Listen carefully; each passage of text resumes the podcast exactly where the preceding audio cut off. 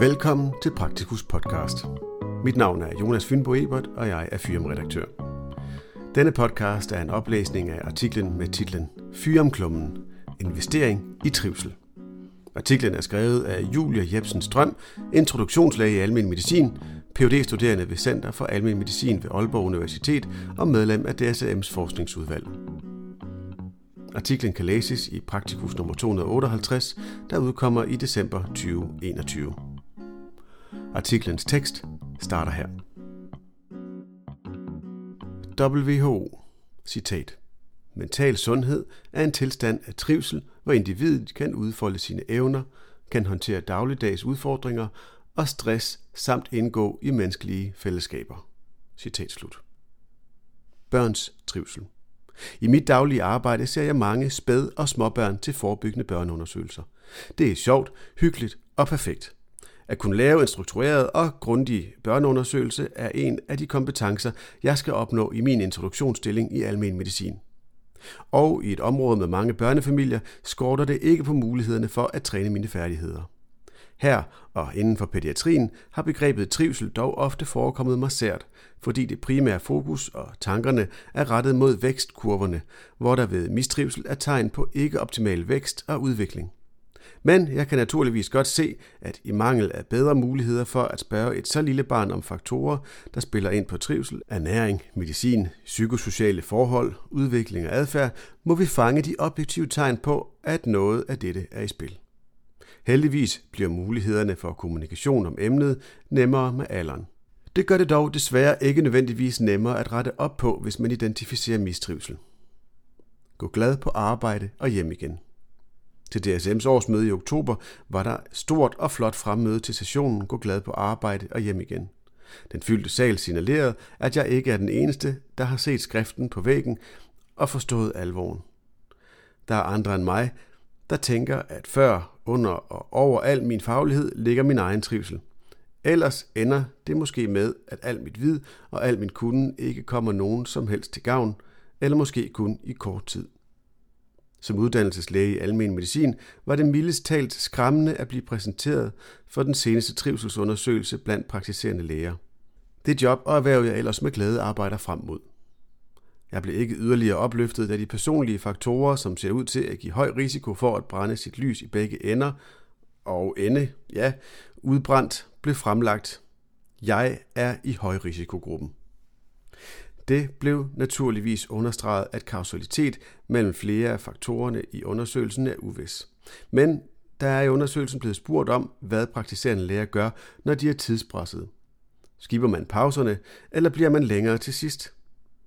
Det var et tydeligt resultat, at den gruppe, som er mindst udbrændt, bliver længere til sidst og holder pauserne i løbet af dagen hellige, mens de mest udbrændte i højere grad arbejder gennem pauserne. Som angivet er det her ikke undersøgt, hvad der er hønen og hvad der er ægget, men det kunne tyde på, at hyggesnak med kolleger og personale over spejepølsemaden er vigtigt. Det er da et forsøg værd og et konkret tiltag, som er lige til at gå til, og som jeg personligt vil have fokus på at efterleve. Så må de mails eller den hængende henvisning vente til senere på dagen. Det var desværre uden ret utvetydig konklusion på oplæggene. Når man trives, arbejder man hurtigere, bedre og mere effektivt. Derfor giver det endda socioøkonomisk mening, at den nye vedtagende overenskomst ikke har medført mange nye opgaver. I stedet er der fokus på nye og fleksible måder at arbejde på, som kan aflaste driften i klinikkerne og øge trivslen. For der er pres på derude og jeg kan høre, hvordan de med bæven og bøn i stemmen omtaler den nye overenskomst flere steder, i håb om, at de med overenskomsten i ryggen kan lave nogle ændringer og omrokeringer, for den aktuelle situation af arbejdspres og mistrivsel er ikke holdbar. Uddannelseslægens egen børneundersøgelse. Tilgiv mig, at jeg, ungt og måske halvnaivt, gør mig disse tanker og tager emnet op om praktiserende lægers trivsel. Jeg kan udmærket se i den praksis, hvor jeg er i uddannelsesstilling, at det absolut ikke er nemt at navigere i vilkårene og løse strukturelle eller organisatoriske problemer, selvom man er en flok dygtige, kapable praktiserende læger, der driver praksis. Men samtidig mener jeg, at vi som uddannelseslæger i faget ikke kan eller bør sidde de skræmmende fakta overhørige. Vi er på vej ind i et speciale, hvor vi er i stor risiko for at brænde ud. Vi bør om nogen lave en børneundersøgelse af os selv – Det er ikke nok blot at tjekke vækstkurverne. Der skal lægges fokus på forebyggelse og tidlig intervention. Vi skal overveje en række centrale spørgsmål. Hvad er det gode hold? Hvordan sætter og vedligeholder jeg det, når jeg bliver praktiserende læge? Og hvordan investerer jeg i arbejdsglæde? Investering i arbejdsglæde.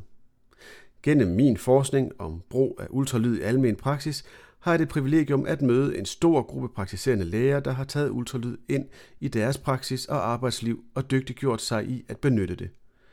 Det har de gjort af ren interesse og lyst og et forsøg på yderligere at kvalificere deres diagnostik og visitation. I interviews med disse praktiserende læger viser det sig, at deres primære motivation for at bruge ultralyd er, at det giver dem øget arbejdsglæde og faglig tilfredshed. En er gået så langt som personligt at meddele mig, at det har reddet hans arbejdsliv. Hvis økonomi ikke skal være argument for at gøre noget, så skal det absolut være, at det skaber arbejdsglæde og trivsel. Måske bør vi på den måde prioritere omvendt, at vi først og fremmest skal skabe arbejdsglæde og trivsel med den viden, at god trivsel giver bedre økonomi.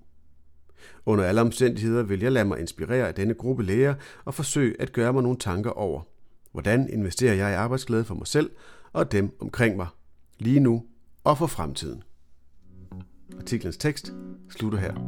Artiklen kan som nævnt læses i Praktikus nummer 258, der udkommer i december 2021.